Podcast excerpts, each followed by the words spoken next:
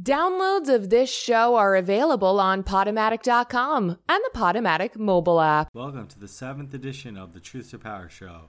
I'm your host, VJR Nathan, and this is Radio Free Brooklyn. Today's guest is Micah Zevin, poet and librarian, and we're going to be discussing how the medium is the message in his poetry, and we're going to give further commentary on how the personal is political in this conversation. So please stay tuned. Thank you. All right, so we're here with uh, Micah Zevin, a poet and librarian, and he's going to be reading a little bit of his work before we start our conversation. Um, this first one's called Ode to Walls, a disinformation campaign. The wall will make us great climbers with rope again. The walls will actually be fences, which are already there and dividing us. Now they'll be electrified. The walls will be painted rainbows to show it is not actually a wall, but a celebration of diversity, our differences. The wall will bring back the jobs and keep the criminals from taking them away while the construction workers get paid to boil them. The wall will be a mall where you will buy all products now made in this country with your newfound income stream. The wall is going to be the greatest deal of greatest deals ever to be made, the biggest and the bestest investment ever until we ship, crawling up walls will be forever. The wall will feed us when we are starving. In the desert of our unshifting lives, trapped in that swamp of our paradigms, the wall is a program to make us learn to be self sufficient and succeed without the interference of other people, other countries. The wall is fire and water. One puts the other out. The wall is stiff and detached and has no empathy. The wall is a secret passage out of the simulation of our lives and into a sanctuary away from the drugs and the violence that dominates the news and the world. The wall is a force field one can hide behind. The wall is a sheet that covers our faces so that we cannot be exposed by secret services. The wall is the call you don't want to answer, and it won't stop after it's built. It will or won't transform itself into a beautiful quilt of stars and stripes. It will teach your guilt how to fight. Thank you. Thank you. So um, we're here with Micah Zevin, a poet and librarian, and uh, why don't we start off with talking a little bit about your life and uh, where you were born, where you grew up. I grew up in um, Rego Park, Queens, and um, I went to um, Russell Sage Junior High and Forest Hills High School. Um, my parents are both. Uh, my dad's a history professor, and my mom was a lifelong history teacher my dad actually still is teaching, although may retire soon. And so, like a lot of my early upbringing was informed by lots of vacations that have to do with history, mm-hmm. where they would use the vacation as a way of researching for lesson plans and making slideshows and everything's like you go to museums like other people go to beaches. We would rarely go to beaches and lie down. We would it would always be some sort of exploration a museum or a national park or was there one in particular that really reminds you, or really, uh, remember that struck with you? Well, um, we went to Europe a lot when I was young, so that's like something that uh, it was very good for me in a way, but I, maybe I didn't appreciate it as much. But we would go to a lot of places in France. My parents would rent like country homes in the countryside, even though I wouldn't say their French was fluent. And we would live in some small town, maybe near Rouen or oh. some Chartres some like a small town I can't name, and we would have you know like they deliver bread to your mailbox, like a baguette would be in your mailbox in the morning, that kind of thing, and so. Yeah, and then we'd go to these churches, and my mom would take pictures of uh, stained glass windows, and we, she'd do slideshows. So that's like that was some of the you know like I had a lot of good exposure to culture and the arts at a young age. My parents would take me to a lot of uh, weird art movies because they would sign up for like the Lincoln Center Film Festival. I mm-hmm. remember from an early age, and you know, opera or ballet or thing, um, Lincoln uh, the jazz, Lincoln Center Jazz for Kids, like where Wynton Marsalis would be doing that. So they uh, also a little bit of the beat. They had a little bit of the beatnik. You know, Pete. Se- they were into Pete Seeger, and we would go to that festival, the Hudson Clearwater mm-hmm. thing, and you see all those old timers. Great, great. So, uh, so these are all great uh, foundational influences, you know, that led you towards the path you're on now, and kind of gave gave you a sense of the culture of the world and in Europe and in America too. Um, so now, how did you start to get into writing, or how did you start? It was well, something Well writing was like um, yeah. I mean, I, I vaguely remember when I was at my there was a camp at Queens College, and there was a camp for I, I did I, at some point I did baseball camp, but even before that there was some sort of creative camp for I guess uh, nerdy kids like myself. Yeah. I mean, not nerdy in like the comic book fan sense, just sort of Yeah. like I quiet, I read books and by myself, and I would just make up stuff. I would have like you know on car trips or, but there I was started writing my own stories. I would make up like uh, my version of my make up my own Transformers, for example, or. Uh, take a stories that I'd written by like maybe I started reading E.B. White and I'd take like a, a write a story about a seagull and make it my own or you know I'd make I'd turn utensils on the kitchen table into transformers and Yeah, or nice. make uh, make up my own songs for like Teenage Mutant Ninja Turtles you know and that Yeah. kind that kind of that kind of stuff obsession with the Yeah, I know, shared a story on Bushwick Junction last week where I talked about in fourth grade I wrote a fan fiction kind of a piece on the Wizard of Oz series. So similar kind of journey I've had with reading and then writing stuff that was inspired by or informed by the fandoms Right. that we had at that Right. age. So what age was this when you were you saying? were in saying the right, I was a early early teenage Oh, years. geez, okay. Early teenage years, I would say like 12, 13, 14. Uh huh. around that time and uh, yeah it was like a creative camp and you would like it was like creative writing class it was like creative writing class for kids and i remember like just starting to make up stories and um, i don't know if i had any inkling that they uh, being poems or even fiction or anything that lofty yet but that's kind of when it started like and also i my, my parents my dad had some creativity in him even as a history teacher. He's a creative for a history teacher. He would make up his own games but the main I, I would we he would tell we I would do puppet shows as a kid, and when my brother was born, we would do puppet shows and just make up stories with hmm whatever puppets we had. So these are these uh, um, interests were coming from mainly from comic books, or it seems like, or it seems like, or more like novels. well, the or- comic books was my I developed that myself, but my parents read me a lot of mythological stories of like you know Native American, Aztec, Mayan tales, maybe things that might have been inappropriate. My parents Okay. would read me things that you know because they're history teachers, they would read me some stories that were inappropriate for my age, but they thought were like a good you know building blocks for learning.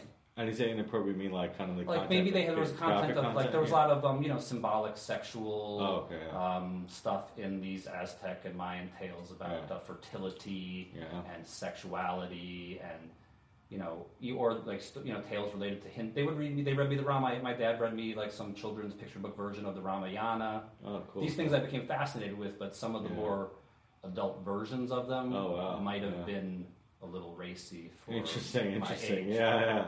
I mean, Yeah. probably taught me more than you know, like parents have that talk with you Yeah. about sexuality or Uh-huh. whatever, but they have a trouble getting it out, even though they're both teachers who are good communicators who speak in front of people all day. So then you learn from these things. Yeah, know? yeah, yeah. I also read. Uh, I see so different versions of the Ramayana and on the different Hindu myths, and uh, it's, it's so interesting to like, uh, you know, be exposed to these at a young age. They set the foundation for where you're going later on. So for me, and, and I think for it seems like it for you as well. Yeah. So that's really great.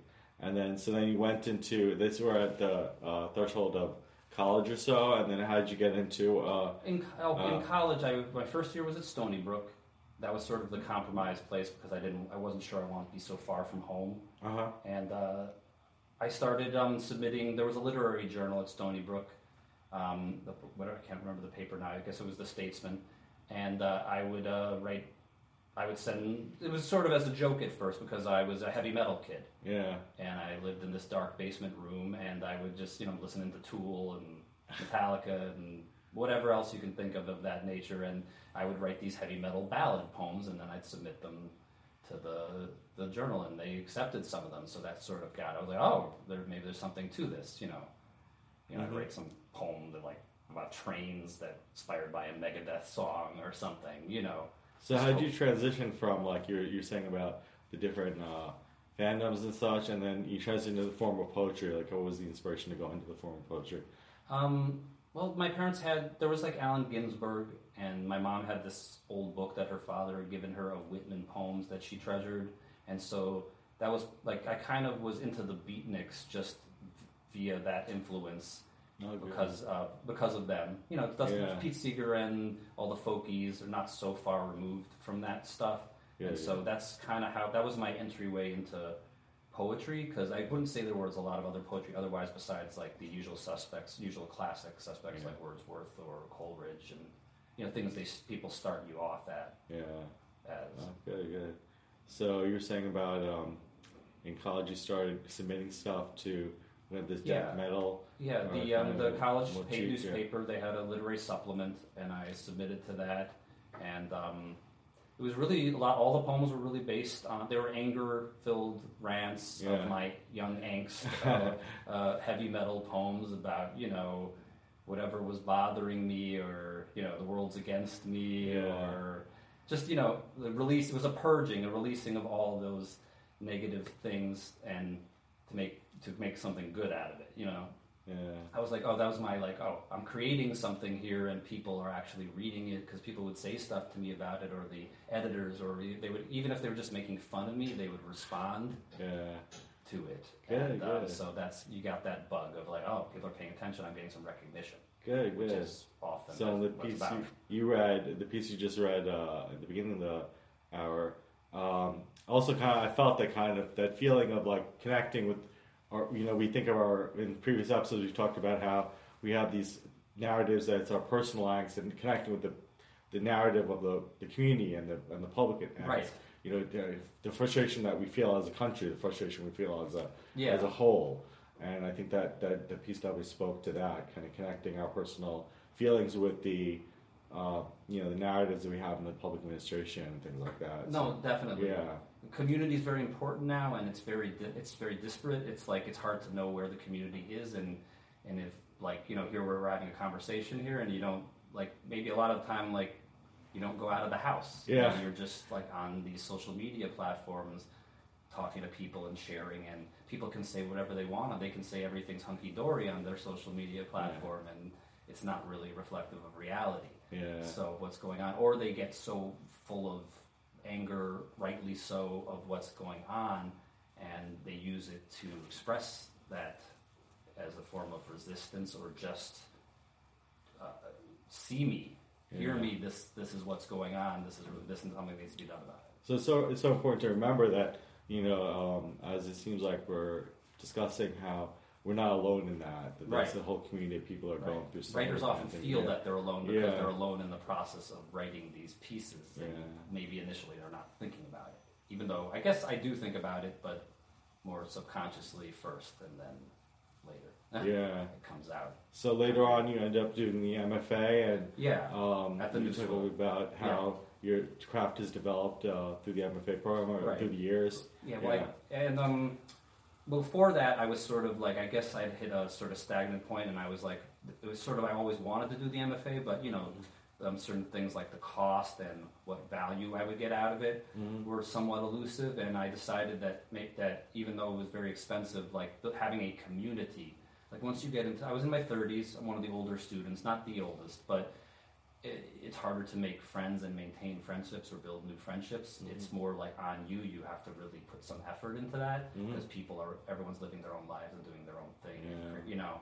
So I we I, I, I applied to the new school. I got on like their wait list and the first time, and then the second time I got in that I applied, and it just it gave me some motivation. It made like I was like being okay. I'm getting some recognition here. I Mhm. feel like uh, like it's help it's helping me like to see that there's some value in my writing that someone thinks there's something there to be Mhm. mined and that I should pursue this and uh, that that's you know that's why you that's why you do these things and then you meet people from all different walks of life and all different ages and Mhm. cultures and um, you it, it's like you've established some of these at least um, friendships within the MFA program and go to readings and talk to your professors and get the feedback and yeah it definitely made my writing more it, it concentrated my, it made my writing more it evolved my writing into what it is now Yeah. and my just uh, a little uh, like maybe it was um, very everything was very long form and encouraged me to also have some shorter works and compress things and how to edit properly and eliminate unnecessary like repetitive Yeah. things that end up in So- writing these first two poems are odes. Um, can you talk a little bit about the, the where they're coming from, where the, the manuscript or whatever that working on? Yeah. Well, this is connected to my reading series, Risk of Discovery reading series, and um, uh, I started this thing where I make up poetry prompts, which is something that professors also did, but they did it in a more like you're going to write this sonnet, you're going to write this thing called the Terza Rima, you're going to write um, uh, Villanelle, whatever you can think of, like in the actual forms. And I've done those. I've done those too, and I've copied poets. But I just decided, okay, let me. I'm going to make up my own prompts, hand them out at the reading, Mm-hmm. and then I would do it. But the, like one come the one that there's one coming up, and I'm going to make up my own prompts. Then I'm going to do them myself, and then I'm going to read them unedited, raw, at the reading. And I encourage people to do that themselves. And. I'm often surprised. There's some really good writers that come and they just do it off the top of, off the cuff, and it's pretty amazing. Mhm. So that also is like that's good. That's another way to connect and build community. In in my reading's kind of a small space, so it's intimate. Yeah, so I understand you have also a, a compilation of, of different odes and Yeah, I and gathered whole- all of yeah. these odes, a lot of them that came from the prompts I wrote for the yeah. reading series, and I decided this would this would be a way to organize. Like I've you know taken a class on man, how to do manuscripts with uh, a poet at the New School, and they were trying to teach you how to organize a manuscript, and Mm. it's somewhat elusive as a poet how to organize a manuscript. And, and like even when you've had like oh you know 15 of them have been published in journals, but these some of them recently are getting published in journals, but I yeah, I decided like odes was a good way to organize a manuscript. Like, like even if they're not, if they're thematically connected, they are. Yeah, it happens course. to be. So, but I was like, odes are a good way. Like that's a relatable, and it's like it's like a song in a certain way. Mm, It has a lyrical element to it. Uh, Neruda, you know, it harkens to Neruda, of course. yeah. And uh, even though I was like, I'm not writing Neruda odes, but Yeah. So just for the audience, like, um, if you just go over what an ode is and like what what is the uh, Well, it's just like you basically when you odes don't are a, a type of free verse, and um, they don't necessarily have to have any like A B A B structure. Um, you're pretty free to do what you want, but they usually concentrate on like a specific subject Mm, or like a sub, per, like person, place, or thing or subject.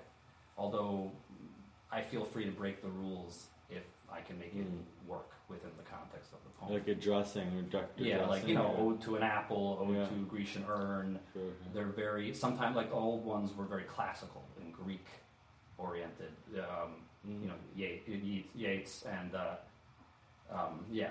So th- I thought it was a good simplistic way for me, who writes these complicated, very dense Yeah. works.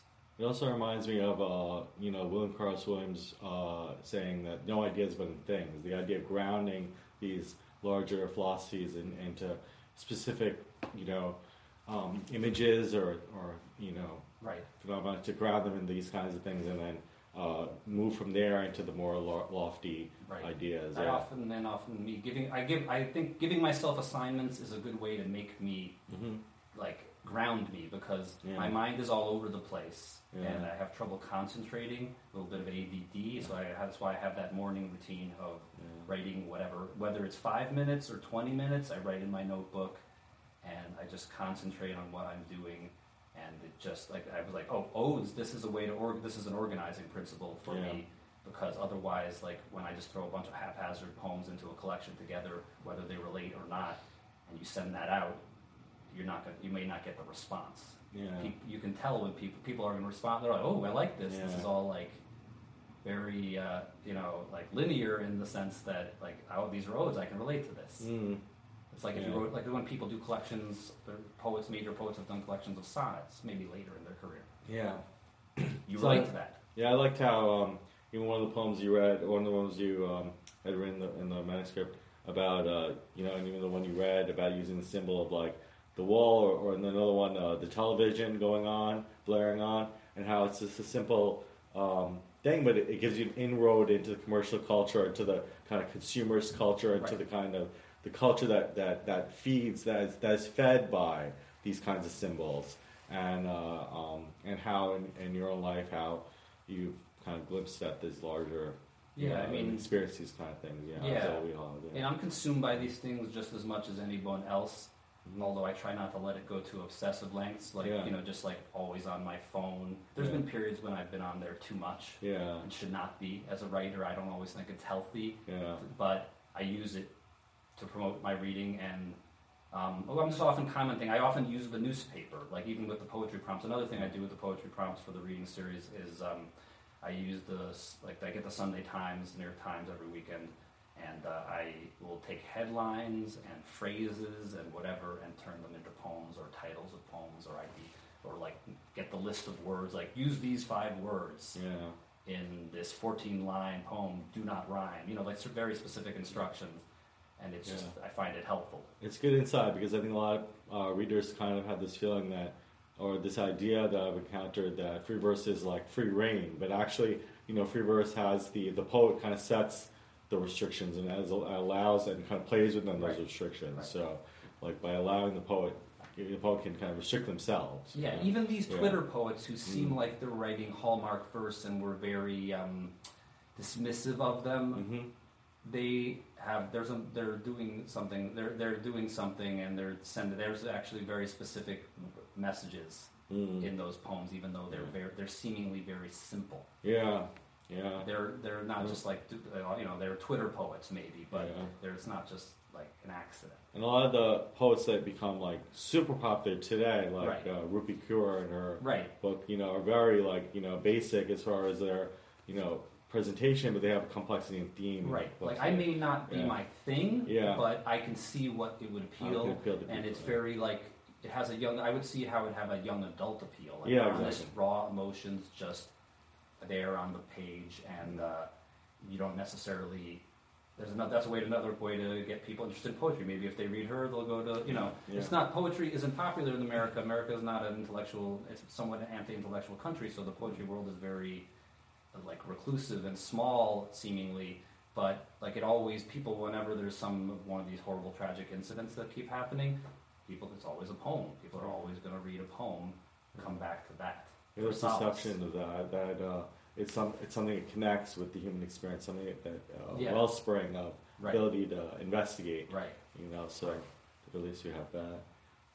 So what what are you looking at now? Uh, is there any other formats or uh, forms that you're kind of investigating at this time, or I mean, I'm still doing the odes, and I'm like, I have a notebook filled of new work that I was exploring other things, and um, I'm always interested in trying to find some creative ways to write about the personal without uh, like invoking specific things. mm-hmm. just personal experience going on. It's just you know, some of the things are they're somewhat they can be somewhat um, mundane, but just you know, debt and uh, income inequality and just the struggle in this country, especially now with the current administration of for the arts. The arts wasn't like it wasn't like the arts was supported so greatly before under the previous administration, but the attitude was much more positive, and. Uh, and like you know they cared about the arts they showed up for the arts they wanted to know those people in the the celebrities comedians actors writers and um, this you know this current administration seems very anti they're anti-intellectual and um, It seems like a in uh, the country and all, in- in general, that there's been a movement towards kind of, there's always a, uh, forces that kind of move towards trying to, you know, there's a balancing, you know, Yeah, the yeah. force kind of back and forth, back and forth. no definitely of course, the country seems yeah now like we have this this administration kind of exposing all of the problems with Yeah. the with our capitalist democratic system Mm, and it's sort of poking holes in it and it's bleeding right now because it's they're you know what how what they want to do or whatever their purpose behind it yeah. is evil.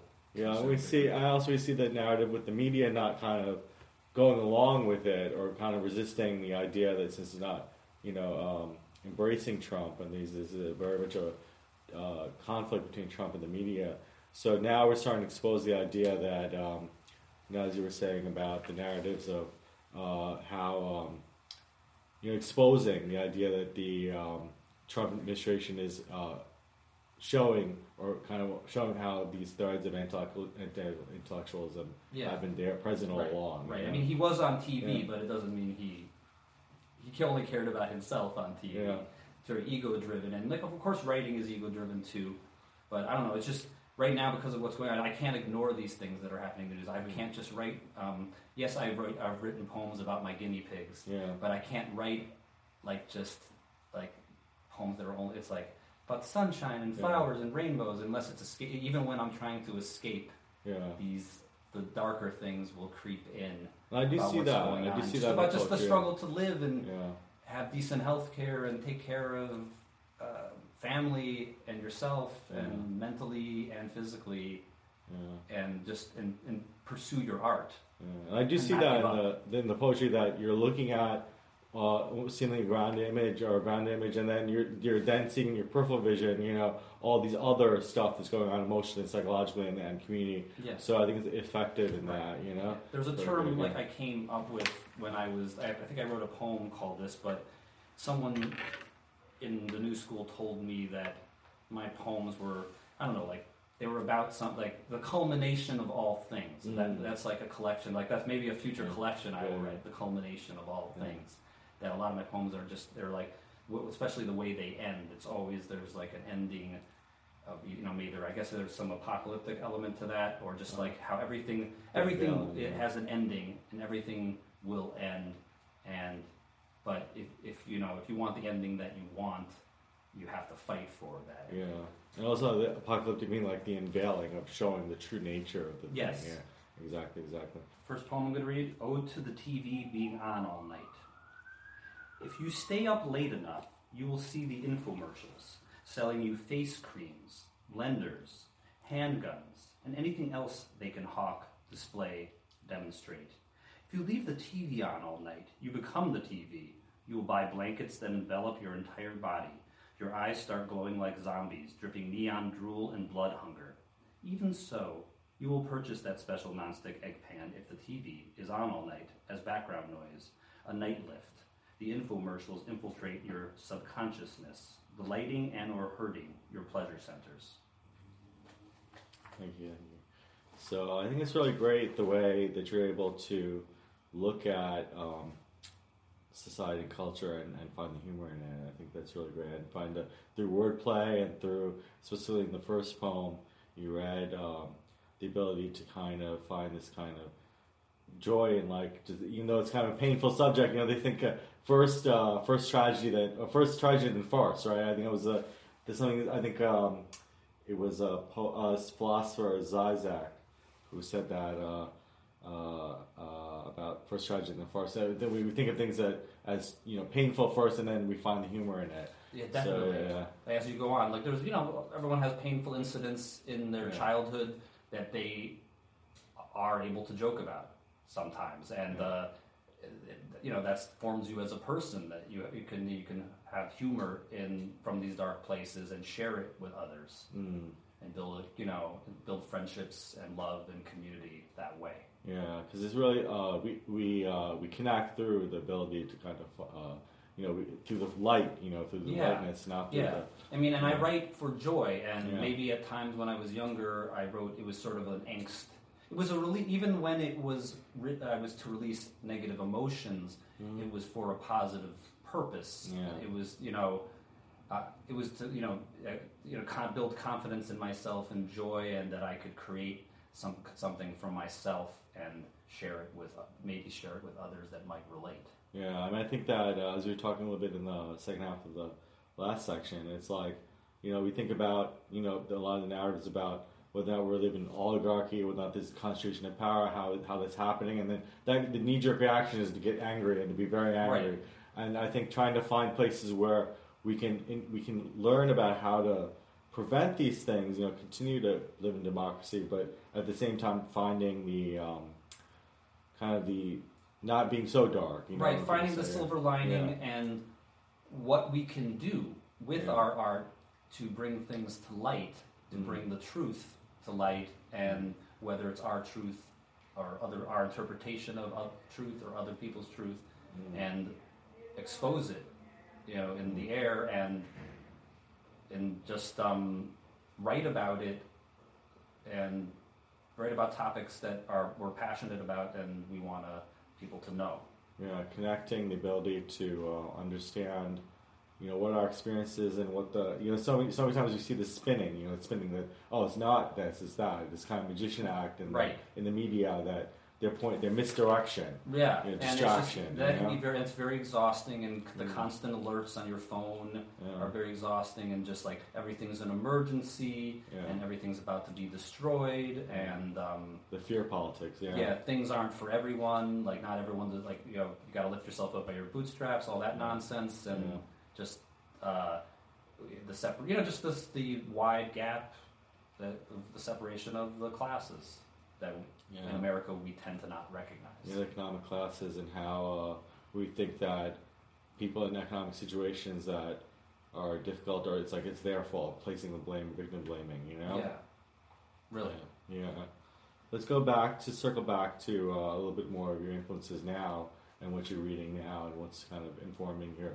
Yeah, Uh, well, I, like, I try to, like, I, I have a lot of friends that are like, oh, I only read the dead poets. There's Yeah. people I know that are quite like that. They only read, like, like I said before, Coleridge, Yeats, Wordsworth, Mhm. um, Byron, Rimbaud, and yes, those are great. Bottle. Um, I'd say some of my early influences of my own were in terms of the heavy metal poets that I consider heavy metal poets that are Mhm. from that old canon are the Edgar, Al- obviously Edgar Allan Poe and Baudelaire. I'd say those they really informed that because they wrote about very gritty, dark, almost drug-addled Yeah.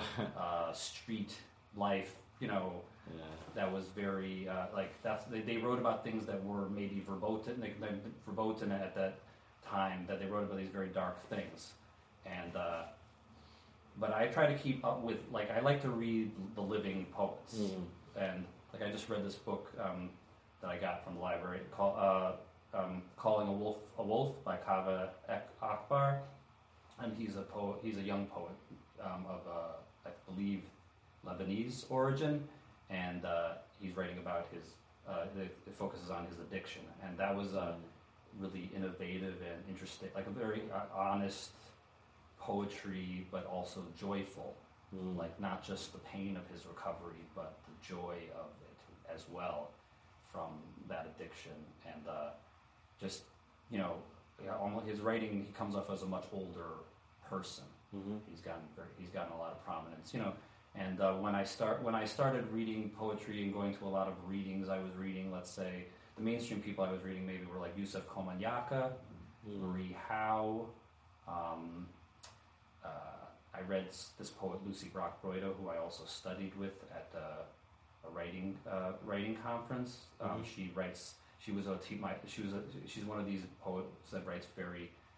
A lot of her poems or early poems were about Emily Dickinson and Emily Dickinson's letters Mhm. and then it sort of um, evolved as you went along. But she's very addicted to like these old, old language and old words that may not be like old timey words that may not be used as much, but trying to figure out how to incorporate that into the modern society. And it's just it's very stylized. Yeah. And she's a really, but and like we would she would often steal from us. From the class's poems to put into her own poems, Oh yeah. because we'd be like, "Oh, why don't you like you got to write more under your your work's not under we can't understand your work Yeah. for the most part. It's very abstract." And uh, then and she was just uh, we'd find her she'd read some poem at some reading at the conference, and then we'd like, "Oh, she just took like she took one of our words." And we didn't think about it as theory at that time. Yeah. We were like flattered. Yeah. But um, it, I yeah, there was. a- I mean, I read a- I read a lot. I mean, I read a lot of novels too. Yeah. I'm reading The Sympathizers right now. That novel. Um, I read a lot, I read sci-fi, read, but there's sci-fi by this. Uh, uh, uh, uh, I can't remember the name of the author now, but I'm reading the second book of uh, this series. Um, the three the three body. I think it's called the three body problem, and it's uh, called uh, Dark Forest. Um, so I read other things than poet poetry. Sometimes I dabble in fiction, but haven't been able to sustain Uh, yeah, it's a big challenge to like fiction and, uh, quite enough uh, to follow the formula and uh, to kind of follow that whole arc. Yeah. Yeah. I mean, but I read. A, I try to read like, or, you know, when I have poets in my reading series, I try to read some at least their work online. If I can't quite Mhm. buy, if I can't manage to buy their book, I read. I or I get it from their publisher. I try will read some of their work online, Good. and I get a lot of um, older poets who've been in the community who like have read things like Great Weather for Media and the Parkside Lounge readings, and are part of these groups, and uh, I bring them on, and um, you know, everywhere from a Charles Bukowski style Yeah. to a surreal, jokey style. Yeah, good. Yeah, I notice uh, you do a lot of kind of this wordplay and the ability to kind of uh, infuse in your work um, uh, a rhythm and a kind of a how'd you say? How would you phrase that, or how would you say about kind of the ability to? Uh, There's definitely music. I guess that's the yeah. that's my music. Yeah. Like I mean, it's like it's definitely not like heavy metal anymore. Yeah. It's very. It's sort of like um, there's a point A and then there's a point B. Um, uh, we start here. We start with the word populism and we end on the word crime. Like that Mhm. kind of thing. We're leading somewhere, and it's just like I sort of organically as I write. Like I'm, or when I'm like, let's say I'm pulling headlines from the New York Times and creating a poem out of that. I'll create a or from just the word from words, random words put together. Um, I uh, it'll I'll just uh, I'm looking for that. I'm looking for like Yeah. these does, like does this sound right together? It's like a song. Like there's, Yeah. there's I want if the, is the music right? Is it too awkward? Like try That's to I try not to you know like Yusef Komunyakaa has a pet peeve. He doesn't like to use the word that yeah, in any poems. Too He has- harsh. His one of his things is he uses that ampersand for the word and Yeah, a lot. So he's yeah like so everyone's got to find whatever Yeah. works for them. But yeah, I try to I try to have this sort of music line per line, and probably some of that's from my play that I do with forms like Pantoum, Villanelle, Mhm. where there's like I love those those particular forms are great because they're involved repetition, yeah, so they're very much like a song. yeah. There's you know like where there's uh, the stanza and the you know just there in, in the ballads where the lines repeat. Yeah, I think most of our audience will know, but for those who don't, um, you know, a lot of readers think you, you just read a poem and not recite it. You know, I think it's so important to be able to hear those, um, the sound of the words and how they relate with each other.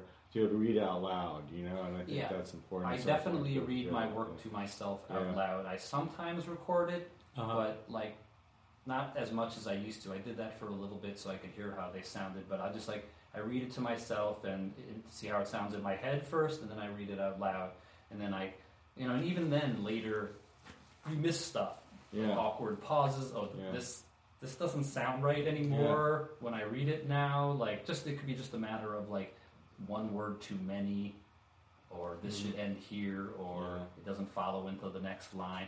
Uh, the new school actually, because of one of the professors at the new school, um, he really helped me with my um, essay writing, for example, but also in my poetry. Just like recognize where your line breaks are. Like when you read it, and if it sounds like that word should be in the next line, put it in the next line Yeah. because it's just you're, when your reader is reading it, it's gonna sound, they're gonna read it differently than you, no matter what. Yeah. So you have to know, like, pay attention to where the line breaks are. And it's so amazing how in poetry there there are so many little uh, alleyways of, of things that aspects of the craft that you know we can go down and, and get lost in. It's like where to line break, where to you know how to play with rhyme or how to Right. like play with repetition, and each one can take uh, years of, of just focus on. Well, you and if you're obsessed enough Yeah. as a writer, some Yeah. writers so obsessed they just like that poem's been gestating for ten years, and I just Yeah. found it again, and I went back to it and found something in it, in it, in it even though I thought it was a piece of crap back in the day, and just like I, you turned it into something. There's lots of poets who do that. Like. I don't know if I'm quite that obsessive. I my process was kind of slow, and I've tried to speed it up Mm. because in terms of like you know I want to I want to have a book and I want to get uh, more Mm. poems published, so I'm not trying to be a hermit yeah. hiding in my apartment. I want it to be. I want people. Up, I want to share it. Yeah. That's why I have the reading series. That's the Exactly, community I'm building of sharing my work. Yeah, and I think a lot of readers they they don't realize that.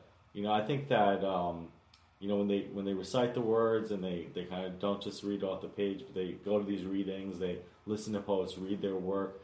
There's just so much more impact. You know that people who tell me, "Oh, I poetry or whatever," I'm like, you know, you have to.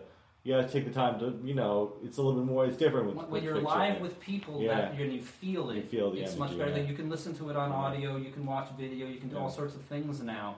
But it, the experience of being at a reading, whether it's at a bar or 92nd Street Y or whatever it is, Mm. It's there's an intimacy of hearing it because you just hear the poet being the poet. Some poets are good readers, some poets aren't good readers, but even so, Get you're, that. it's, you're hearing it from their mouth, and it's going to sound a certain way. And you know, I try not to. One of my things that I try not to do is I try not to like, even though like they, people make too much of a deal of this online in the poetry discussion boards, but Mhm.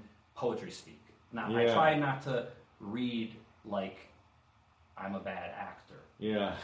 I, there is a style that I read in, or sometimes I'll put, I'll uh, put more emphasis when I'm reading on things, and I'm very loud. Yeah. But I, I try to just read as myself, Uh huh.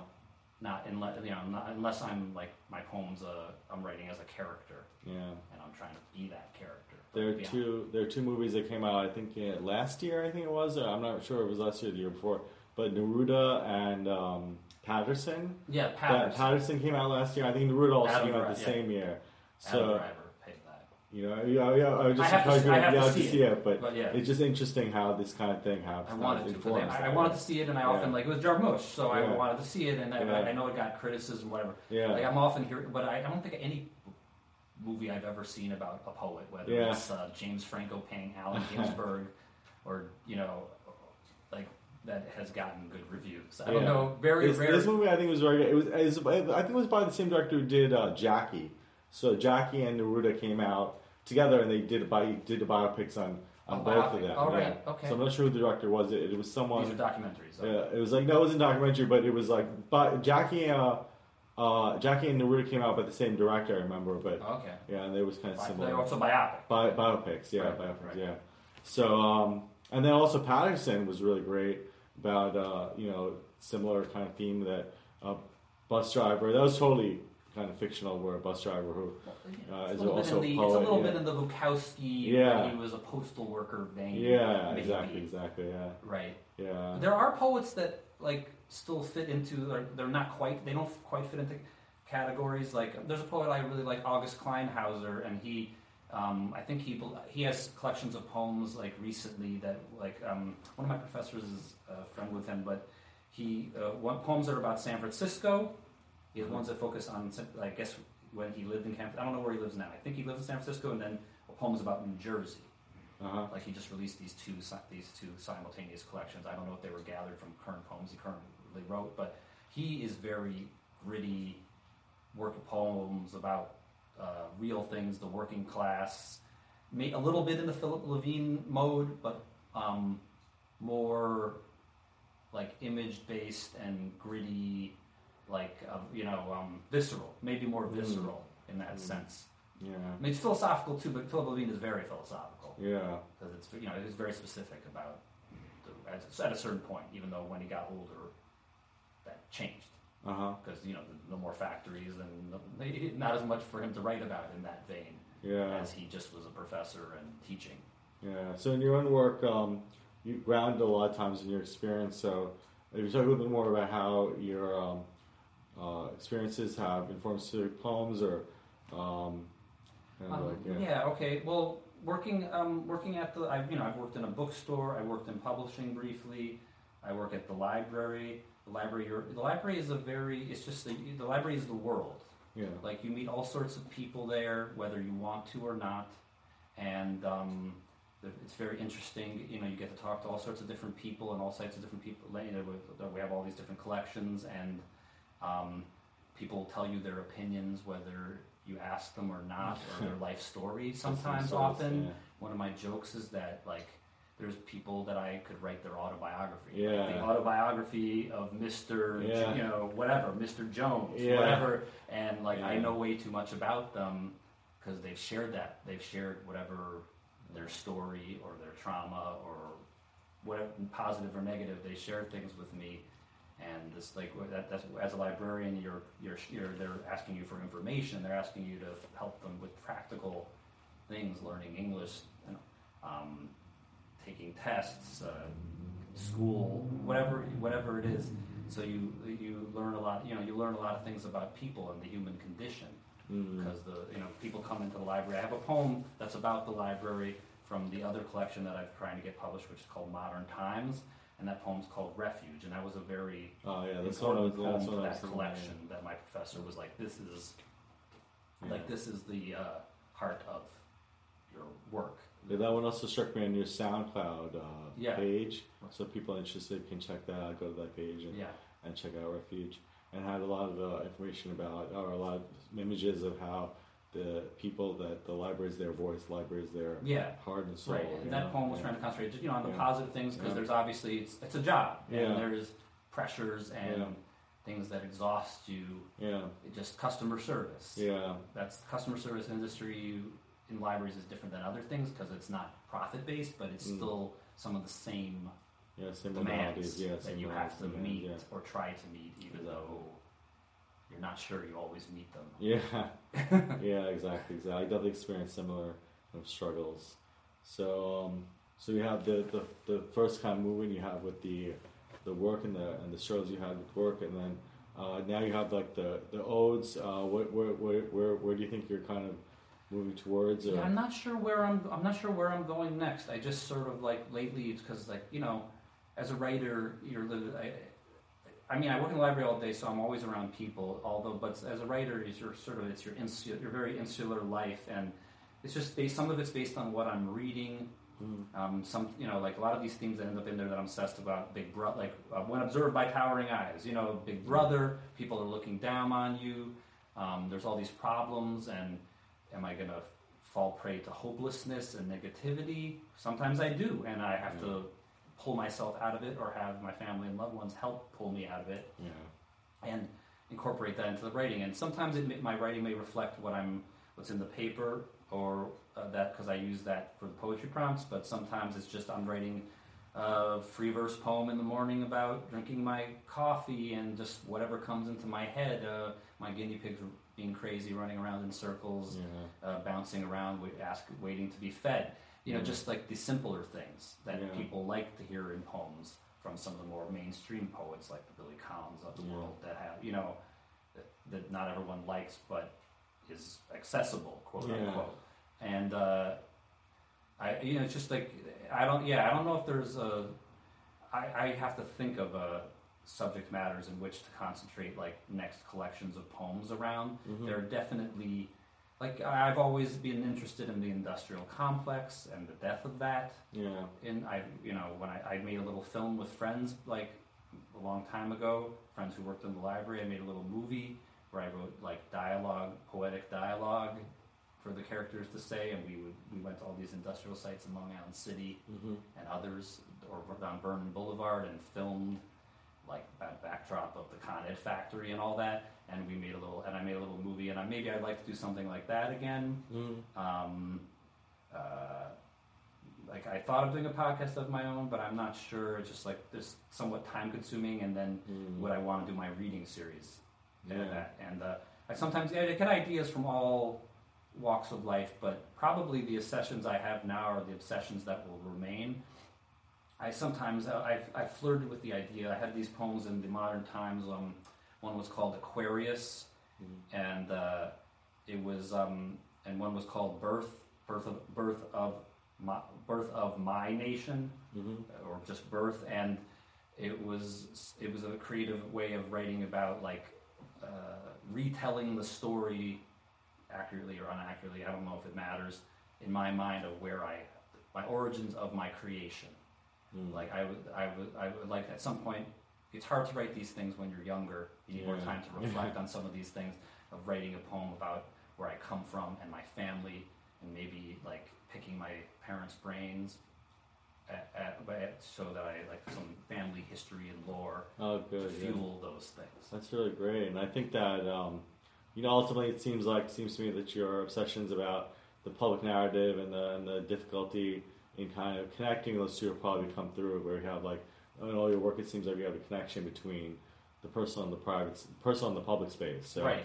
So probably the all these narratives is uh, I think this the building of this this podcast has been seems to have been the momentum seems to have been a lot of the speakers that there is no real private spaces. We think about our story and we think about the interaction between our story and the community story. So- Definitely, and we live in a very individual, ego-oriented society, and it's about making money, and it's about like the definition of success is very narrow, Mm, and so a lot of people are left out in the cold with that. Yeah. And um, I'm not. A, I don't know. I'm.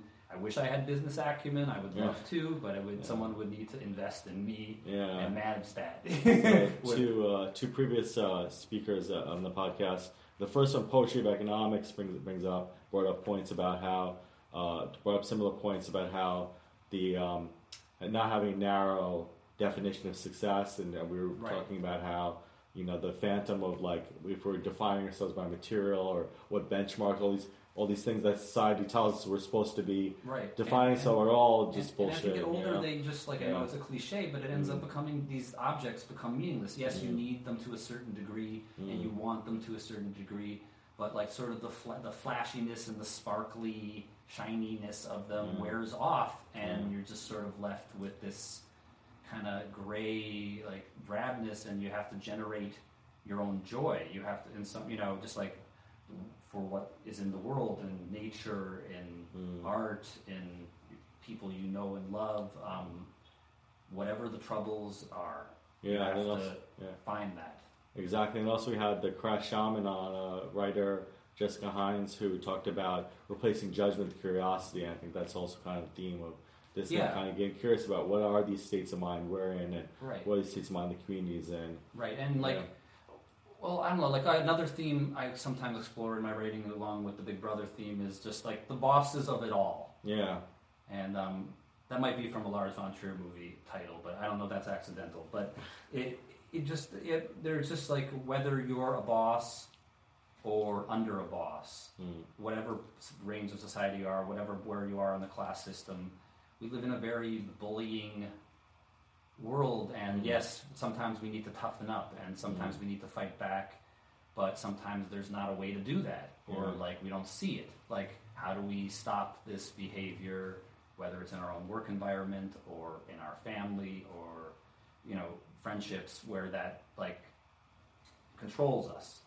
You know, and then writing, I can control this world. This is my Mhm. world. I can control it. It's on the page. I do what I want there. yeah, Um, yes, things influence it, but it's in my it's of the, it's of the mind, yeah.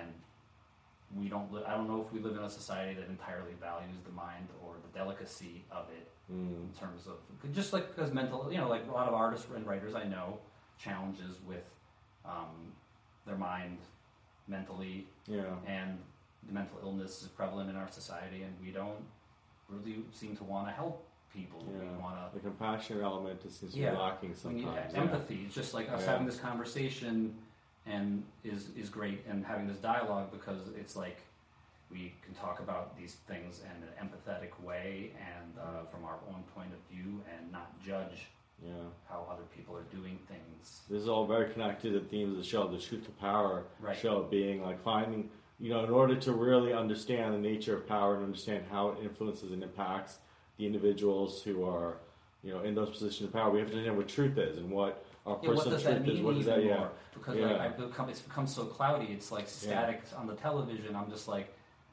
Yeah, like everyone's it's like, the- like, I know what the truth. Yes, yeah. I, I ultimately know what the truth is, but do other people? Yeah. What are they willing to accept as the truth? Yeah. Do they question, or do, are they just everyone's in their little bubbles and their corners Yeah. with their fisticuffs Mm. and ready to jump out and point fingers and Yeah. sometimes So like they have a reason they have legitimate reasons to point fingers at things that need to be brought to light to but other times it's just either to distract or they only want to reinforce this very narrow point that they Yeah. have from their very narrow consolidating their power by uh, spinning things in certain ways, right you know, whether they've been taught that in way yeah. or whether they're um, so, conning con artist uh, Mm. pt barnum Yeah, yeah.